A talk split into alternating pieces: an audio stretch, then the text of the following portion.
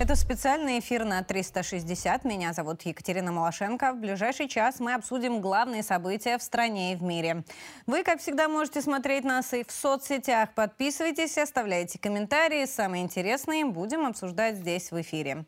При пожаре в Новой Москве погибли 4 человека, в том числе 2 детей. Прокуратура завела уголовное дело. О причинах трагедии давайте смотреть в нашем материале.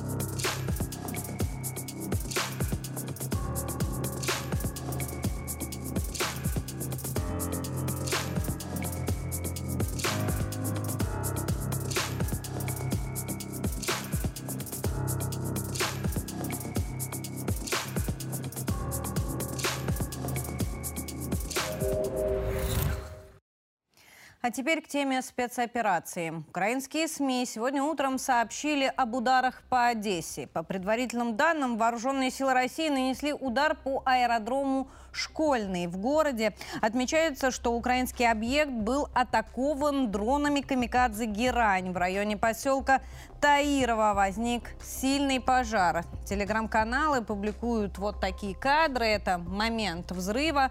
Есть и видео.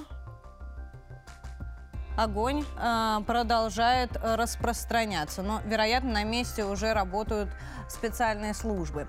Именно с этого аэродрома накануне ВСУ запускали дроны для атак на Крым. Накануне дроны были сбиты в Джанкое. Тогда были повреждены несколько зданий и ранен 1 человек. Но Киев не оставляет и сегодня попыток атаковать Крым. Черноморский флот сегодня отбил атаку морских беспилотников в Севастополе. Губернатор Севастополя Михаил Развожаев сообщил об утренней надводной атаке 3 украинских БПЛА. Работу по летательным аппаратам вела не только ПВО, но и моряки из стрелкового оружия. Уточняется, что ущерба кораблям нанесено не было. Из людей, к счастью, никто не пострадал. Однако в некоторых зданиях, в частности на улице Ленина 2, в доме Москвы выбило стекла. Это как раз стало следствием падения остатков БПЛА. Ну и публикуют телеграм-каналы кадры с камер видеонаблюдения на домах. Давайте со звуком. Вот так гремело сегодня в Севастополе. Как можете обратить внимание, сработала сигнализация и у машин. Но, опять же, слава богу, никто не пострадал. Ну, а Киев в это время озабочен подготовкой весеннего наступления. Снова об этом пишут и западные издания. Вот, в частности, немецкий Бильд написал, что Киев будет наступать со стороны Луганска и Запорожья. Нужно ВСУ в первую очередь сосредоточиться на том, чтобы отрезать Россию от сухопутного сообщения с Крымом. Ну, давайте посмотрим на РИА Новости. Там как раз ссылка и на Бильд. Немецкие журналисты в данной статье опираются на якобы источник НАТО, который им, простыми словами, сливает информацию о том, куда будут наступать ВСУ. Воспользоваться западным оружием, по словам все того же источника, боевики смогут в мае. Именно тогда и начнется наступление. Кстати, тот же человек уточняет, что Россия в курсе, как ВСУ будет вести наступление и готовится к этому. тему. Что касается оружия, то сейчас, сообщают журналисты, 500 танков ВСУ уже получили, и примерно такое же количество бронетранспортеров сосредоточено в местах, откуда начнется наступление. Но это все планы, насколько они реальны, покажет время. А мы пока давайте посмотрим на текущую обстановку, что происходит по факту сейчас на линии соприкосновения. Все внимание, конечно, по-прежнему сосредоточено на Артемовске. Вот как выглядит ситуация на сегодняшний день. Бои продолжаются в районе Квадратов, Буденовки, Собачевки. Вагнер активно начал применять артиллерию. И это о чем говорит? О том, что у наших нет проблем со снарядами. То есть наступление штурмовых отрядов прикрывает артиллерия. Все идет по плану. Кроме того, украинские аналитики сообщают, что на юго-западе города штурмовые отряды выбивают боевиков из многоэтажной застройки и занимают новые позиции. Ситуацию они по-прежнему называют очень напряженной.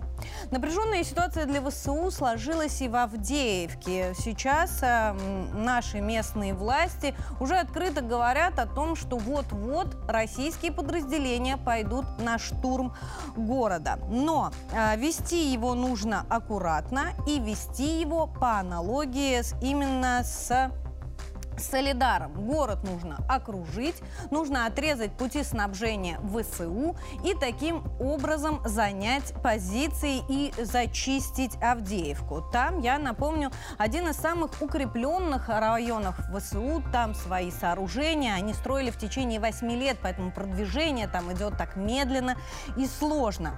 Но, тем не менее, еще и пути подвоза резервов в Авдеевке остаются, это подтверждает и в РИО главы ДНР Пушилин. Он заявил, что у ВСУ 5 путей снабжения, и сейчас первостепенная задача их перерезать. Одной из важнейших задач является перерезание у противника путей снабжения, доставки и переброски резервов, а также боеприпасов. В Авдеевке мы сейчас фиксируем порядка 5 путей снабжения. У противника пока еще остается возможность, чтобы задействовать данные дороги, не только асфальтированные пути, имеет в виду Пушилин. Мы за этой ситуацией тоже с вами будем следить. На лентах, безусловно, будут появляться обновления, буду рассказывать, как развивается ситуация. Пока данные вот такие. Ну что, друзья, а мы с вами дальше смотрим Донецк. Именно из Авдеевки, кстати, ВСУ бьют по Донецку, и вот минувшей ночью они снова выпустили 6 снарядов по городу, конкретно по нескольким районам.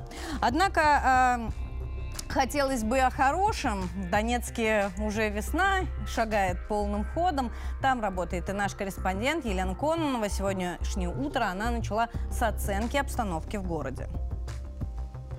Привет, это рубрика «Дневник корреспондента», где мы рассказываем о жизни в Донецке. И в последние дни в центре спокойно. Как правило, обстрелам постоянным подвергается Петровский район, Кировский, Куйбышевский. Ну а здесь настоящая весна. И, наконец-то, впервые за долгое время на детскую площадку вышли гулять, играть дети. Еще пару недель назад тут, конечно, никого не было. И, как думаете, во что играют дети? Я вот тут посмотрела краем глаза. Играют в войну. Ну, характерные звуки даже для центра, они уже привычны. Ну а мы продолжаем, и теперь давайте обратимся к официальным данным. Мои коллеги разобрали последний брифинг Министерства обороны.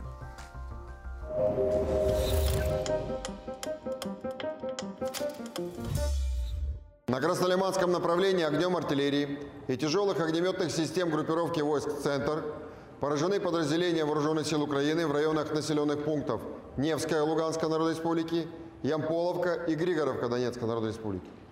За сутки на данном направлении уничтожено до 95 украинских военнослужащих, 2 боевые бронированные машины, а также гаубицы Д-20 и Д-30. Д-20 и Д-30 – это гаубицы буксируемые. Значит, Д-20 она более-менее старая, Д-30 более-менее новая. Ну как старая? Д-20 это, скорее всего, конец выпуска где-то 50-х годов. Это 120-миллиметровая гаубица буксируемая. Д-30 это более усовершенствованная, тоже 122-миллиметровая гаубица. Она была на вооружении советской армии. Во всех армиях Варшавского договора. Сейчас полностью личный состав украинской армии, он уже не профессиональный. Тот профессиональный состав, который был в начале войны, мы его просто выбили, он просто разрушен. Сейчас в основе своей приходят мобилизованные люди, которые не мотивированы к ведению боевых действий, да и не успели обучиться. На Купянском направлении в результате активных действий артиллерии поражена живая сила и техника противника в Харьковской области и ЛНР. В том числе уничтожена гаубица Д-20. Силы и средства разведки, которые обеспечивали стрельбу этих гаубиц, они уничтожены. То есть контрбатарейная борьба на этих гаубицах достаточно проблематична, так как нет уже и боеприпасов, и нет уже, собственно говоря, средств управления и разведки. На Южнодонецком и Запорожском направлениях ударами оперативно-тактической армейской авиации, огнем артиллерии группировки войск «Восток» нанесено поражение подразделениям Вооруженных сил Украины в районах населенных пунктов Угледар, Новомихайловка Донецкой Народной Республики и Преображенка Запорожской области. Потери противника составили более 30 украинских военнослужащих, 2 пикапа, а также гаубица Д-30. На Херсонском направлении в результате огневого поражения противника за сутки уничтожено свыше 40 украинских военнослужащих, 3 автомобиля, 2 самоходных гаубицы «Акация», а также артиллерийская система М777 производства США. С падением вот этого района реально падает оперативная устойчивость этого региона, что позволяет нам, собственно говоря, разгромить группировку на Донецком направлении. На Херсонском направлении мы ведем оборонительные бои и не даем противнику возможности переправиться через Днепр и войти в нами в прямое соприкосновение.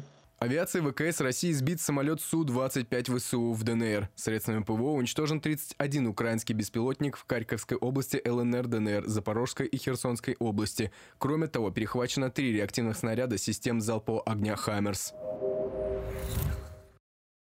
Не знаю, обратили внимание вы, но я заметила, свое выступление Коношенков в очередной раз начинает с работы артиллерии. Как из официальных сводок Министерства обороны, так и по сообщениям военкоров с места следует, что именно артиллерия остается важнейшим на сегодняшний момент родом войск на территории СВО. Как проходит боевое дежурство артиллеристов в ДНР, выясняла моя коллега Елена Кононова. Бойцы ей показали свой мини-штаб, рассказали немного о специфике своей работы и даже о детских мечтах. Смотрим.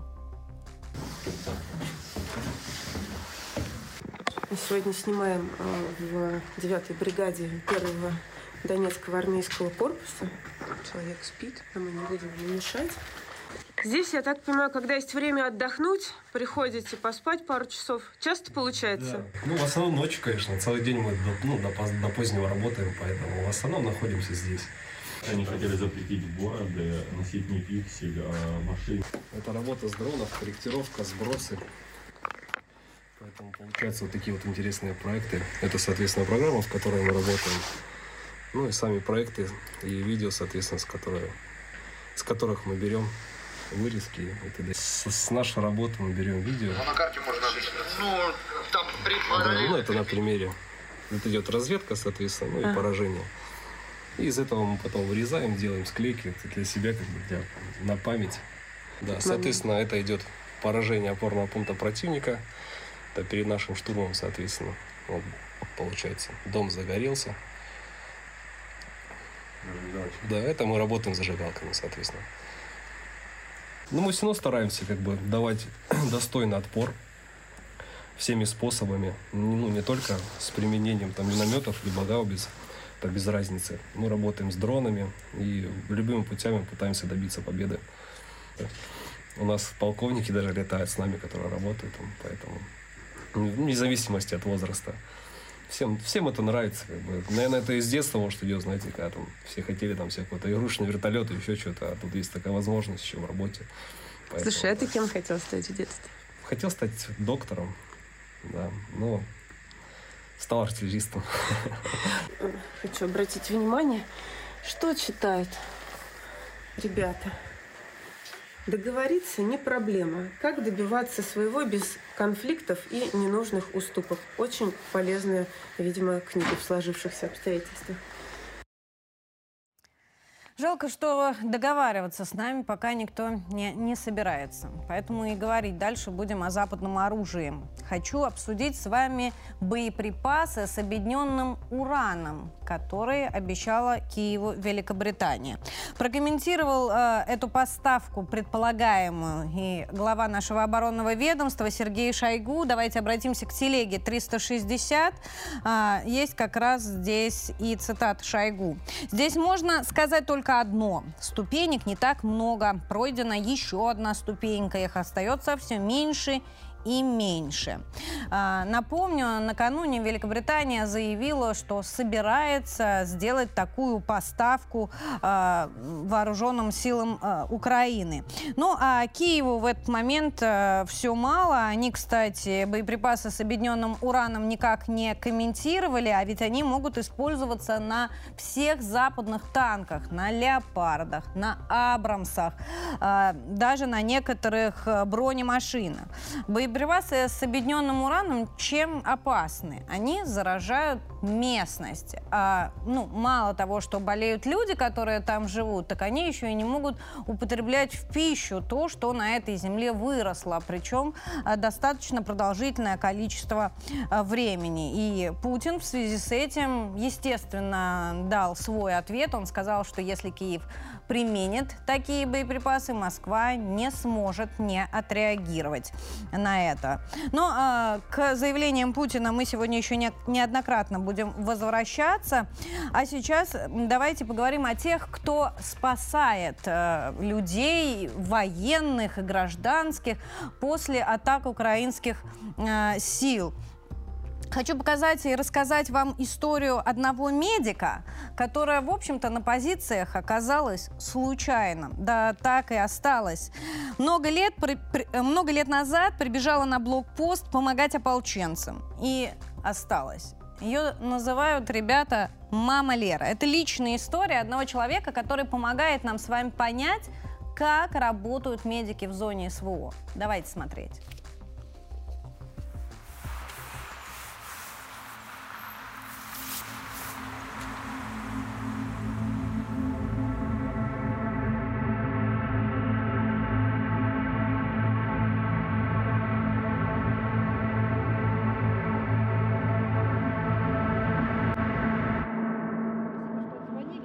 Спасибо большое. Привет ему, пускай выздоравливает и возвращается. Я скажу.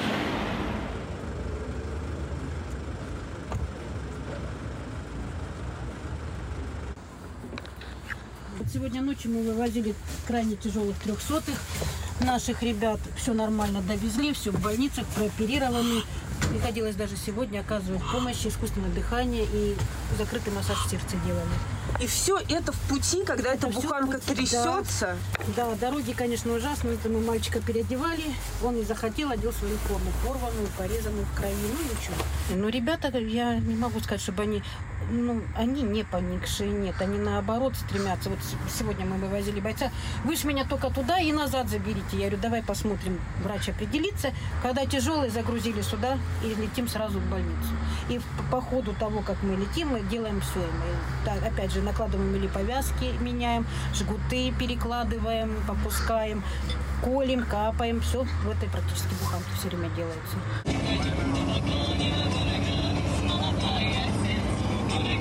Ребята, которые получившие ранения вообще впереди, они самопомощь, взаимопомощь. То есть они сами себе оказали помощь, друзья им помогли, и их эвакуируют в более безопасную точку, там, где наши перехватывают медики, ведут до другой точки эвакуации, где на бэхах их привозят в другое место, где выскакивает буханка наша.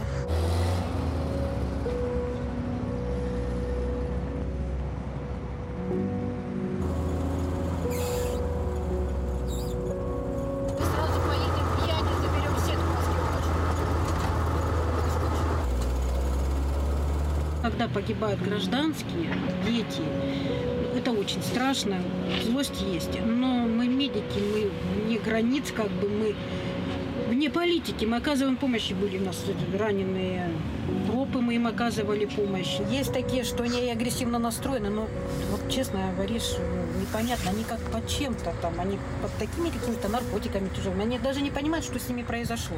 Но оказываем помощь точно так же, как и своим. Вот все в один, как положено все.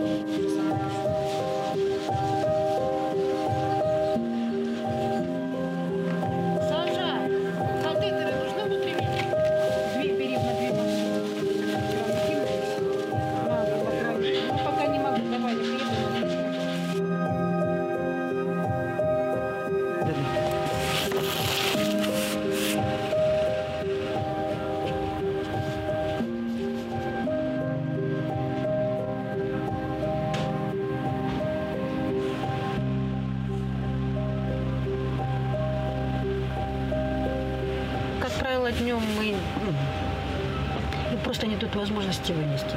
Работаем ночами. Мы уже больше месяца вообще практически не спим. А сюда как попали? Ну, с 14-го года на войне. При первой бомбежке нашего поселка мне пришлось, ну как, бежала на блокпост и так и осталась с ребятами постоянно с ними. Как вас ребята называют? Мама Лера. Мама Лера? Да.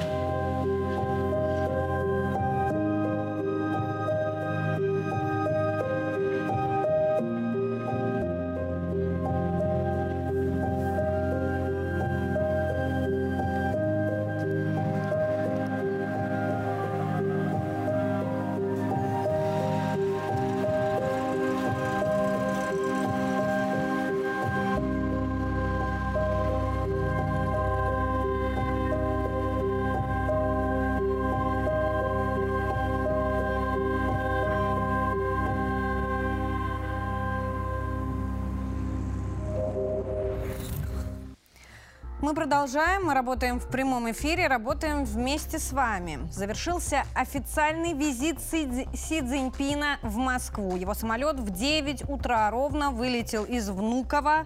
РИА Новости публикуют кадры, как китайский лидер попрощался с российской делегацией. Отмечается, что китайский лидер покинул Россию в сопровождении почетного караула, который исполнил гимны Китая и России, соответственно. Делегация отправилась домой на двух самолетах.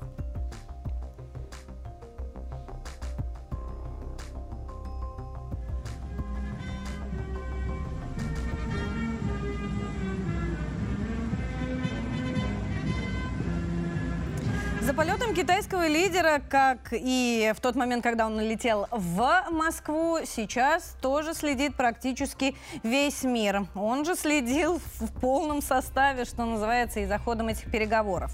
По итогам переговоров Путин и Си Цзиньпин сделали заявление о всеобъемлющем партнерстве России и Китая.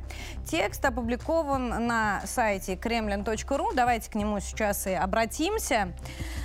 Это совместное заявление было сделано по итогам двухдневных переговоров, неофициального обеда и официальных переговоров в Кремле накануне.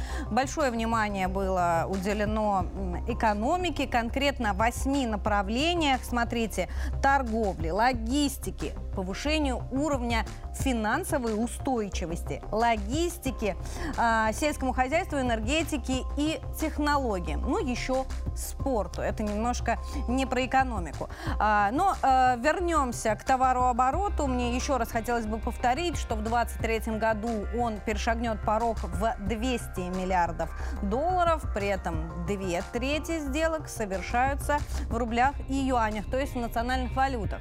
На этих переговорах днях Путин сделал очень важное заявление. Он выступил за использование юаней в расчетах и с другими азиатскими, африканскими и латиноамериканскими странами. Кроме того, на этих переговорах согласовали основные параметры соглашения о строительстве газопровода «Сила Сибири», который для России вполне может заменить и «Северный поток», который шел в Европу.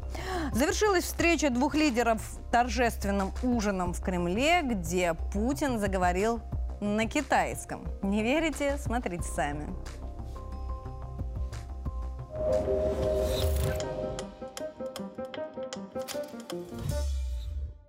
Гэньбэй. Гэньбэй.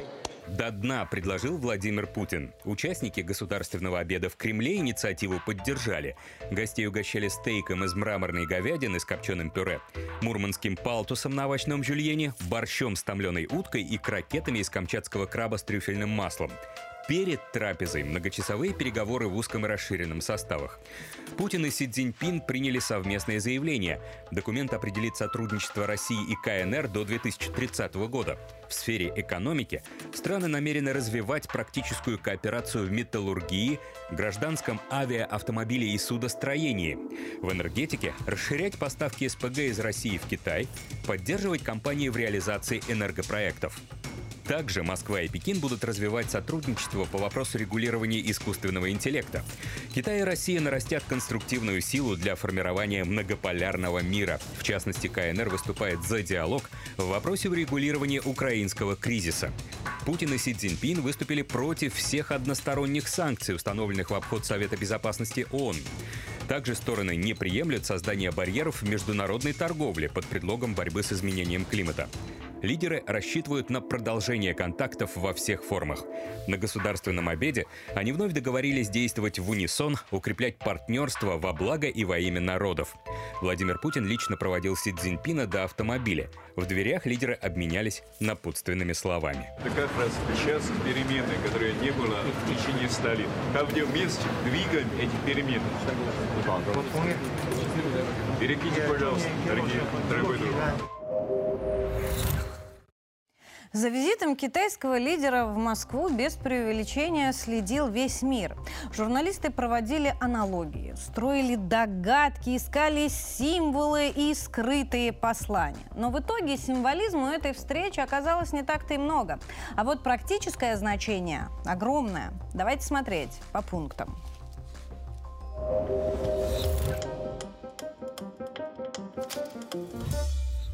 Официальная часть переговоров Владимира Путина с председателем КНР Си Цзиньпином началась в Большом Кремлевском дворце. Китайского главу провели по парадной лестнице. Там его встретил почетный караул и оркестр. На встречу Си Цзиньпину по красной дорожке в Георгиевский зал вошел Владимир Путин. Под прицелом камер лидеры двух стран обменялись дружеским рукопожатием.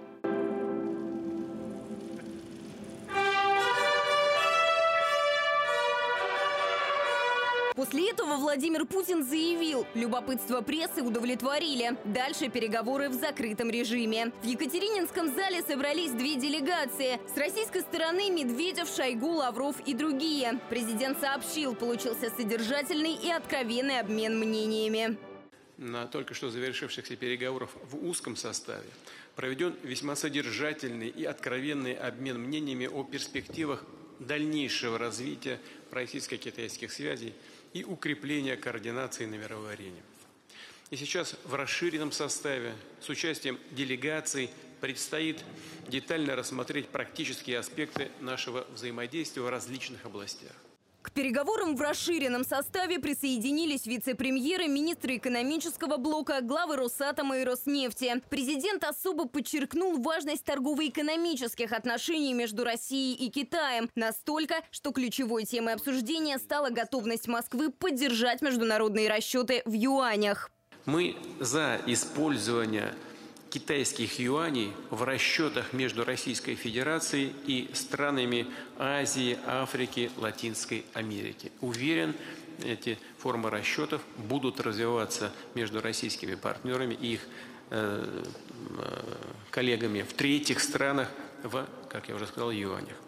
Также затронули другие, не менее важные темы. Владимир Путин сообщил, практически все параметры по проекту газопровода «Сила Сибири-2» согласованы. И подчеркнул, Россия способна удовлетворить растущие потребности Китая в энергоносителях по контрактам и сверх того. Российский газ в КНР пойдет с новой силой. К 2030 году поставки значительно увеличат. Расширяется энергетическое взаимодействие. Россия – стратегический поставщик в КНР нефти, природного газа, в том числе СПГ, угля, электроэнергии. По графику ведется сооружение объектов ядерной энергетики. Российский бизнес в состоянии удовлетворить растущий спрос со стороны китайской экономики в энергоносителях, как в рамках текущих проектов, так и тех, что сейчас находятся в процессе согласования. Совокупный объем поставок к 2030 году газа составит не менее 98 миллиардов метров кубических, плюс 100 миллионов тонн сжиженного природного газа. Китай, по словам президента, стал ведущим партнером России в хозяйственном освоении Дальнего Востока. Москва рассчитывает на рост экспорта продовольствия на китайский рынок. Обсудили и совместное информационное развитие. Путин выразил уверенность в том, что Россия и Китай могут стать мировыми лидерами в области искусственного интеллекта. Ну а мы продолжаем. Следим за развитием событий в режиме реального времени и вместе с Гиес Ралидзе, который успел присоединиться к нашему эфиру. Здравствуйте, друзья. Всех приветствую.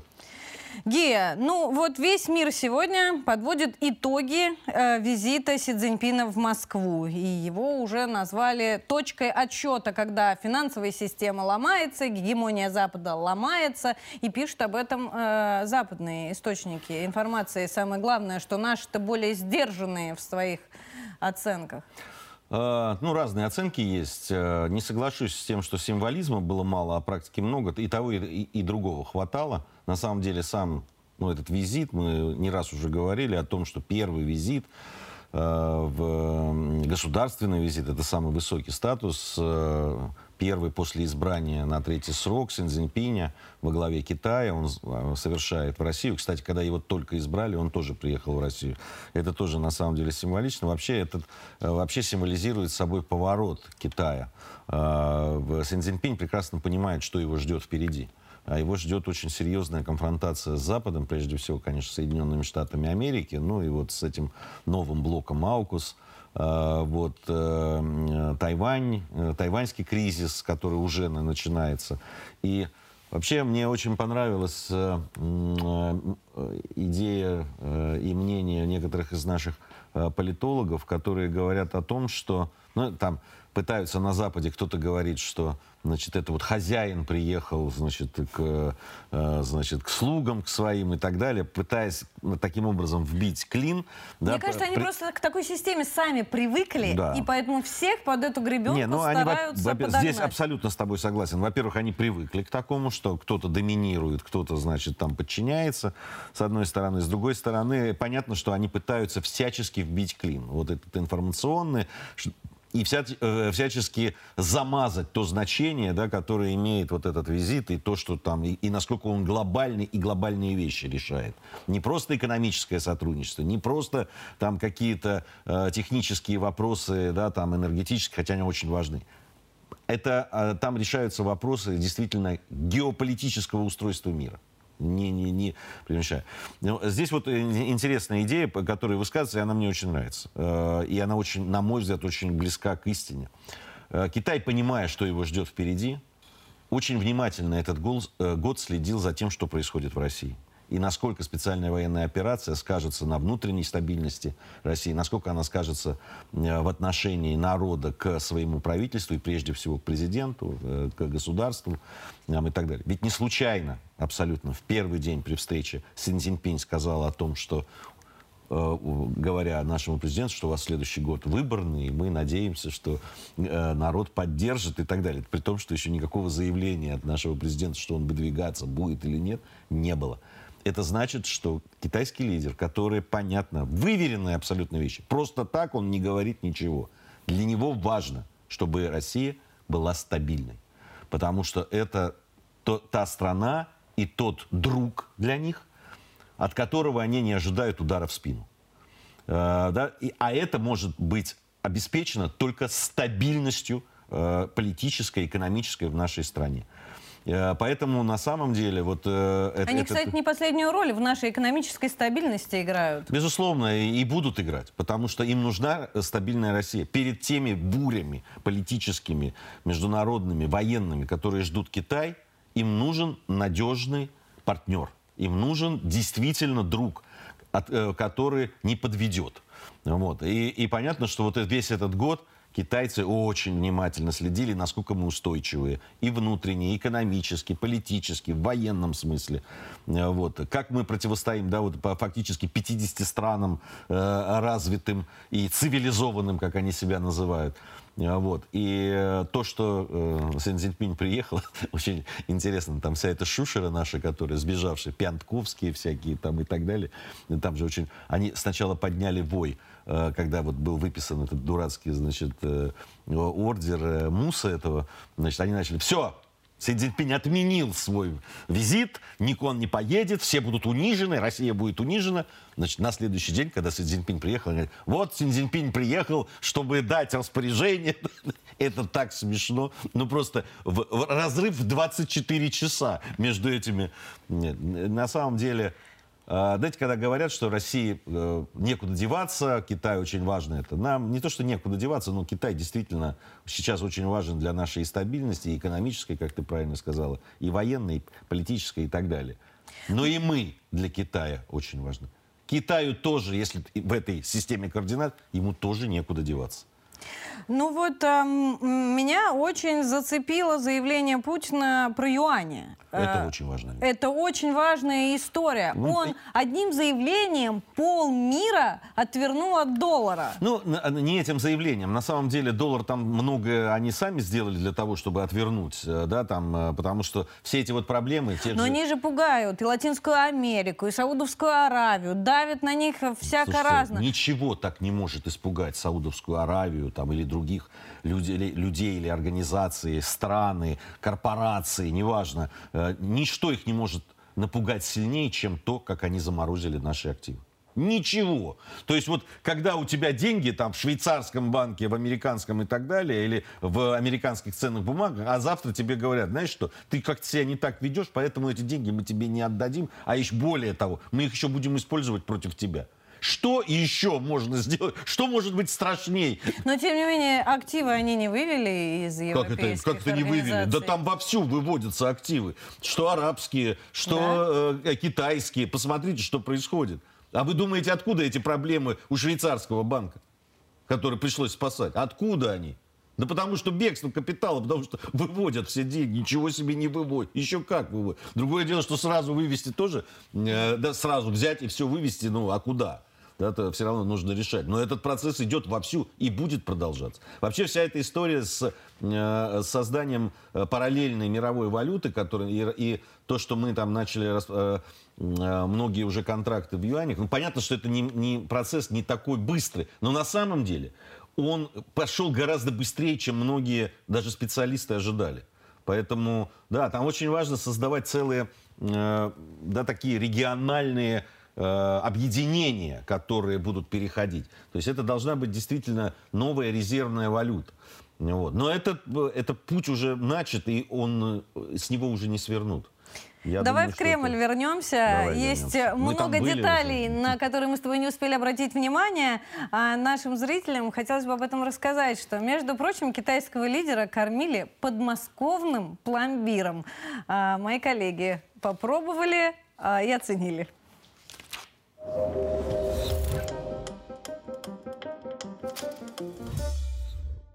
Си Цзиньпин совмещает приятное с полезным. На государственном обеде в Кремле китайскому лидеру приготовили особенный подарок – мороженое. Ведь председатель КНР особенно любит подмосковный пломбир. Все началось с того, что в 2016 году Владимир Путин, отправившись в Китай, привез Си Цзиньпину коробку пломбира в подарок. Тогда китайский лидер сказал: «У вас лучше сливки, поэтому оно у вас особенно вкусное. Мне очень нравится». Спустя 3 года Владимир Путин преподнес председателю Китая российское эскимо на день рождения. В коробке оказалось подмосковное мороженое «Чистая линия».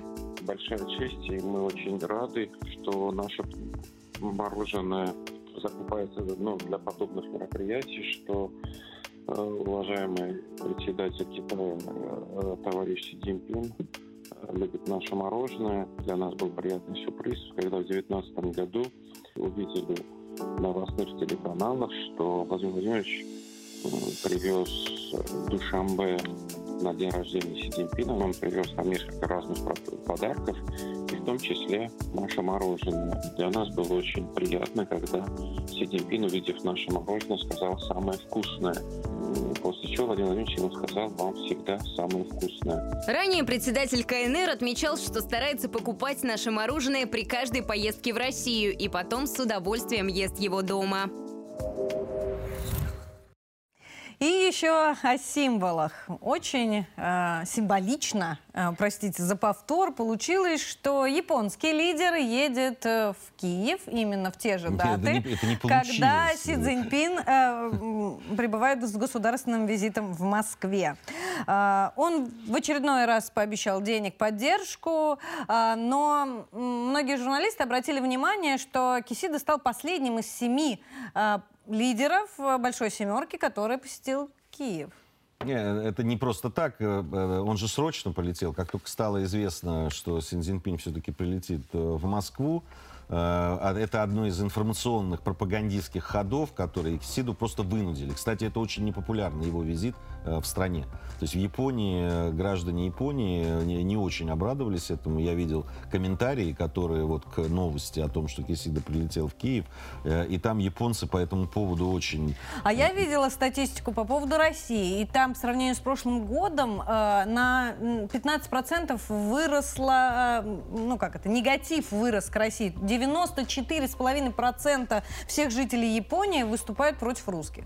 Ну, против русских это самое. Там истерика по поводу северных так называемых территорий. Между нашими странами есть серьезная проблема. В общем, если там замерить, как мы к японцам относимся, ну, в общем, тоже немногим лучше, давайте честно говорить. Вот. Вся история с СВО и все эти боевые действия, которые, они, в общем, обострили эти отношения. И то, что раньше...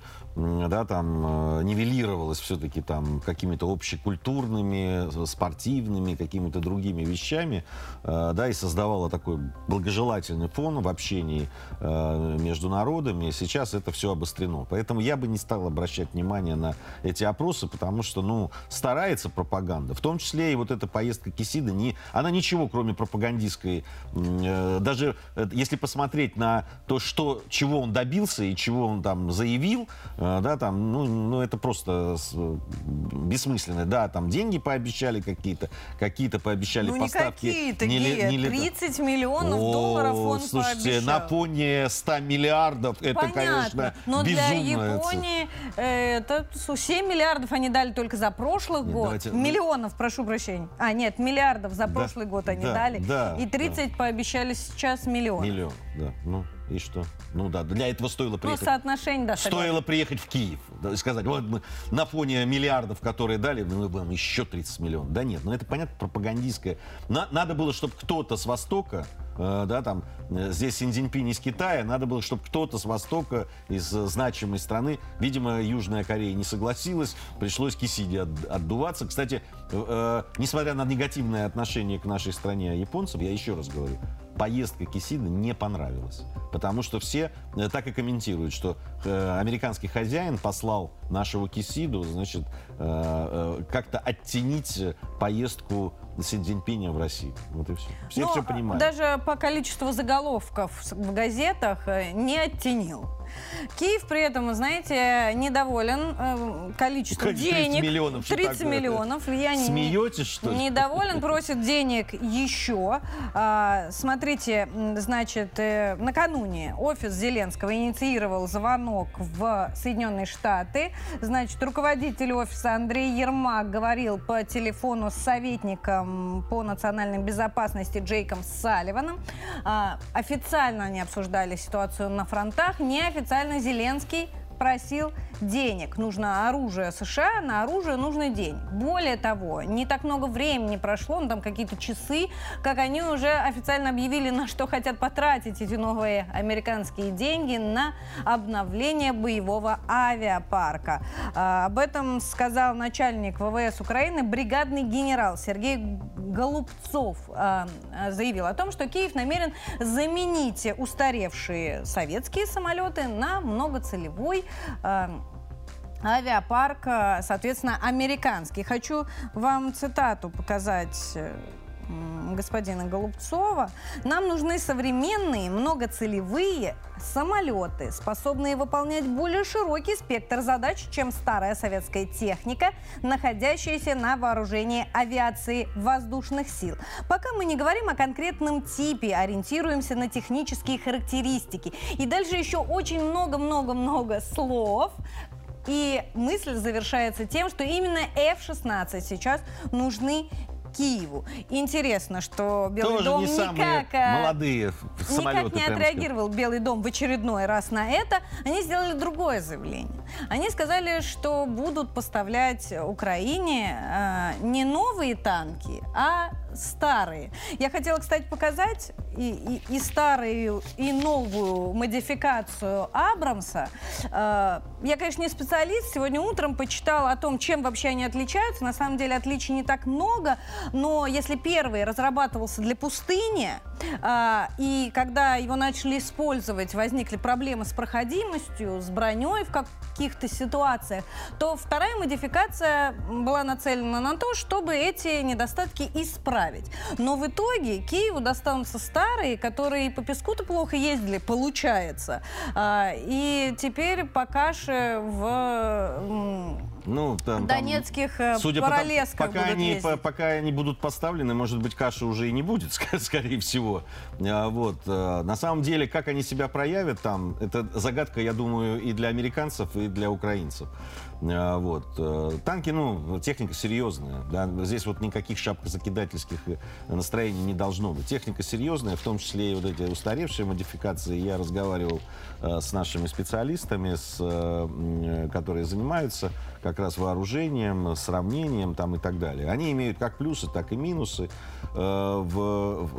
Очень важно и будет, как они будут использованы на украинском фронте. Дело в том, что, как утверждают наши военные аналитики, собственно, вот в этих боевых действиях вот никакие такими танковые сражения не проводились. Да? Там в основном танки используются как длинная рука пехоты, так называемая. То есть они в основном с закрытых позиций используют пушки свои, там обстреливают противника, помогая пехоте продвигаться и подавлять огневые точки противника. Вот таким образом, я думаю, что и эти Абрамсы можно в этом смысле использовать. Они довольно далеко стреляют, точно стреляют. Вот, поэтому, с одной стороны, да, минусы есть. Как их будут использовать, пока трудно сказать. Вот эти брони, такие танковые кулаки, о которых говорили, которые якобы должны там прорывать, что-то пока не видно, что это будет сильно использоваться. Вообще о том, что будет вот весной и летом, какая тактика будет применяться, в том числе и со стороны ВСУ, которые вот, да, там, на Западе и у себя там рекламируют этот контрнаступ. Мы, в общем, есть очень много теорий. Я просто думаю, сейчас просто нет времени разбирать это там доподлинно. Давай обратимся к мнению наших зрителей. Я им еще в самом начале выпуска обещала, что самые интересные из их комментариев мы будем обсуждать в студии. Поэтому слово аппаратный. Да, Катя, спасибо. Катя Гия, доброе утро. Расскажу о международных новостях. Итак, первая новость из нашего телеграмма. Полиция в Нью-Йорке готовится разгонять протесты из-за возможного ареста Трампа. Недавно экс-президент США заявил, что во вторник его арестуют. И хотя никаких официальных обвинений против Трампа не выдвинуто, не доверять такому громкому заявлению от бывшего главы США его сторонники не могут, а поэтому готовятся к худшему. Тем временем полицейские установили на улицах металлические ограды, а у здания суда и вовсе соорудили баррикады. Мнения наших подписчиков разделились. Одни новости о задержании особо не верят. Наш подписчик пишет: вероятно, это очередная попытка хайпа. А вот Роман считает: как же демократия? Ну, тут как бы права человека нарушают, и что они до Трампа привязались. Не уходя от темы протестов, перейдем к следующей новости.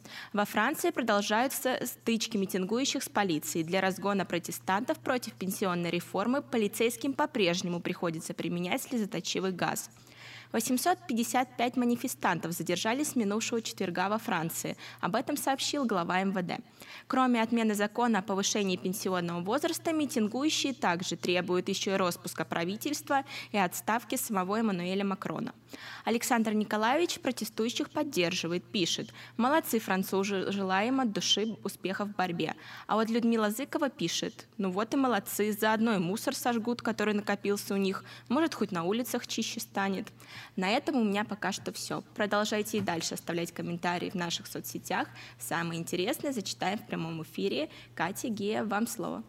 Спасибо, Лиза. И, Гея, тебе тоже хочу сказать спасибо за твои оценки и участие в нашем эфире. Теперь Франция. Противники пенсионной реформы в Париже запустили фейерверки в силовиков. Продолжаются массовые беспорядки. На данный момент задержаны уже более 800 с лишним человек. Подробности в материале.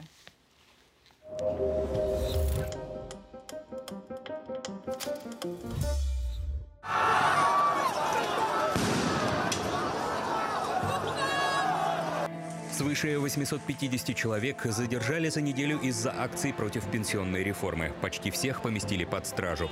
Самые массовые задержания в Париже. Там столкновения полиции и манифестантов каждый вечер.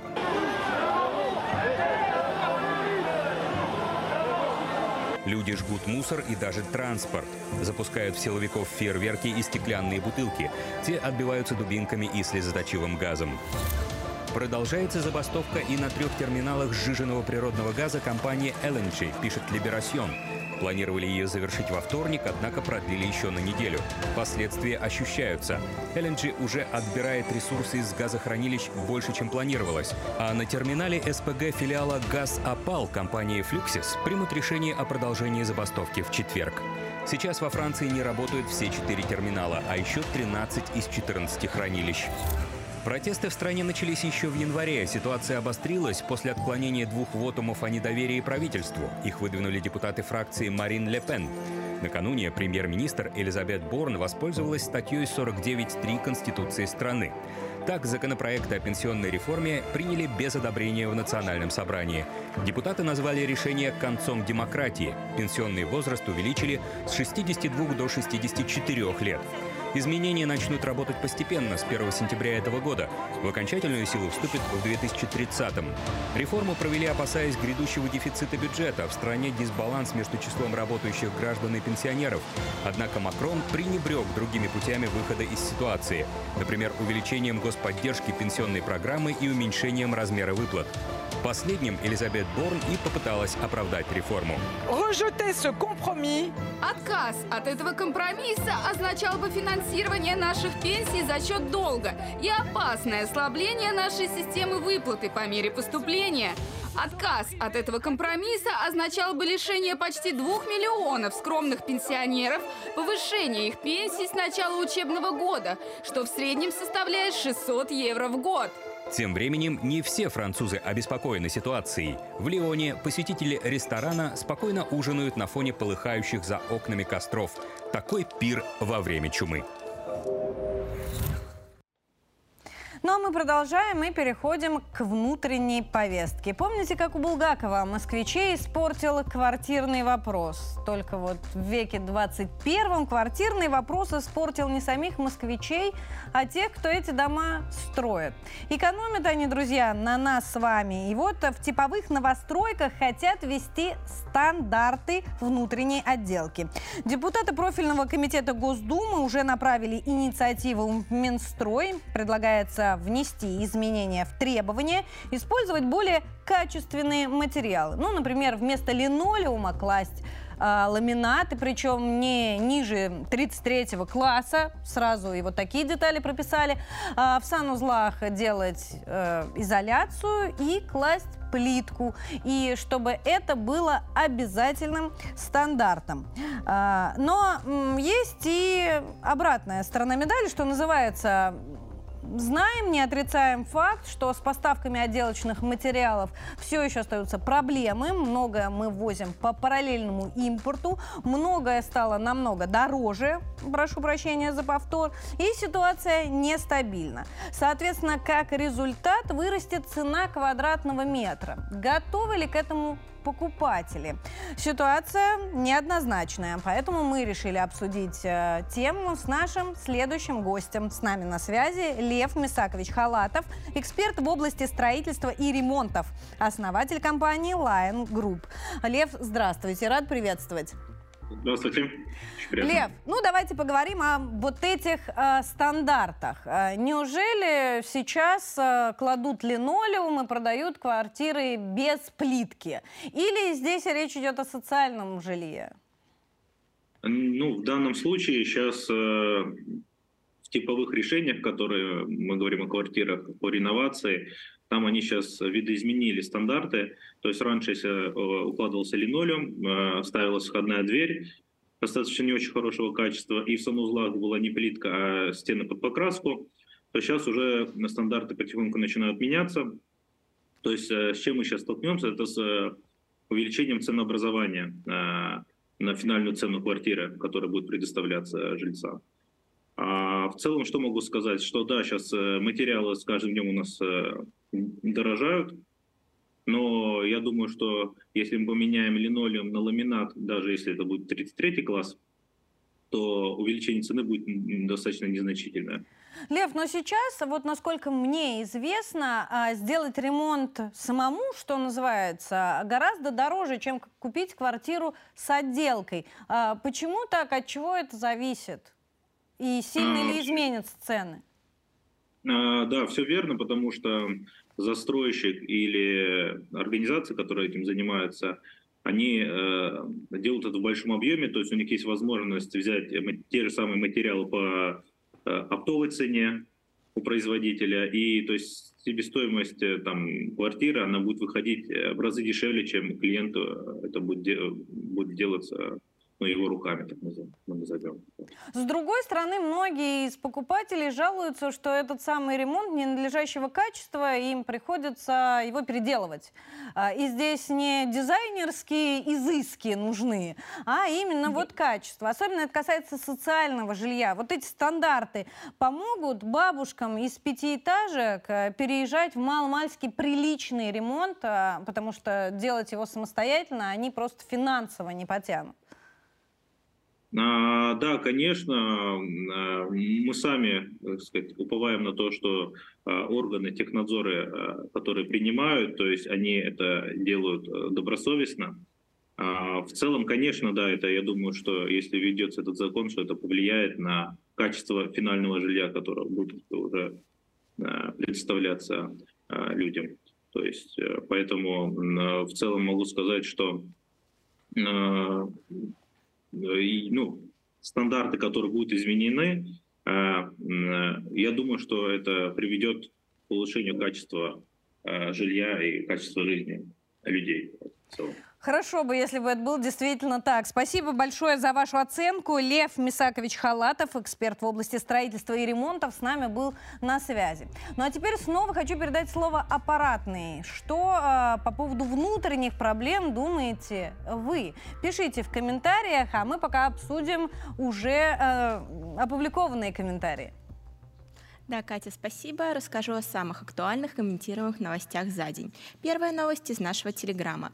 Любитель сладостей из Омска стащил из торгового центра автомат с конфетами и спрятался с ним в подъезде соседнего дома.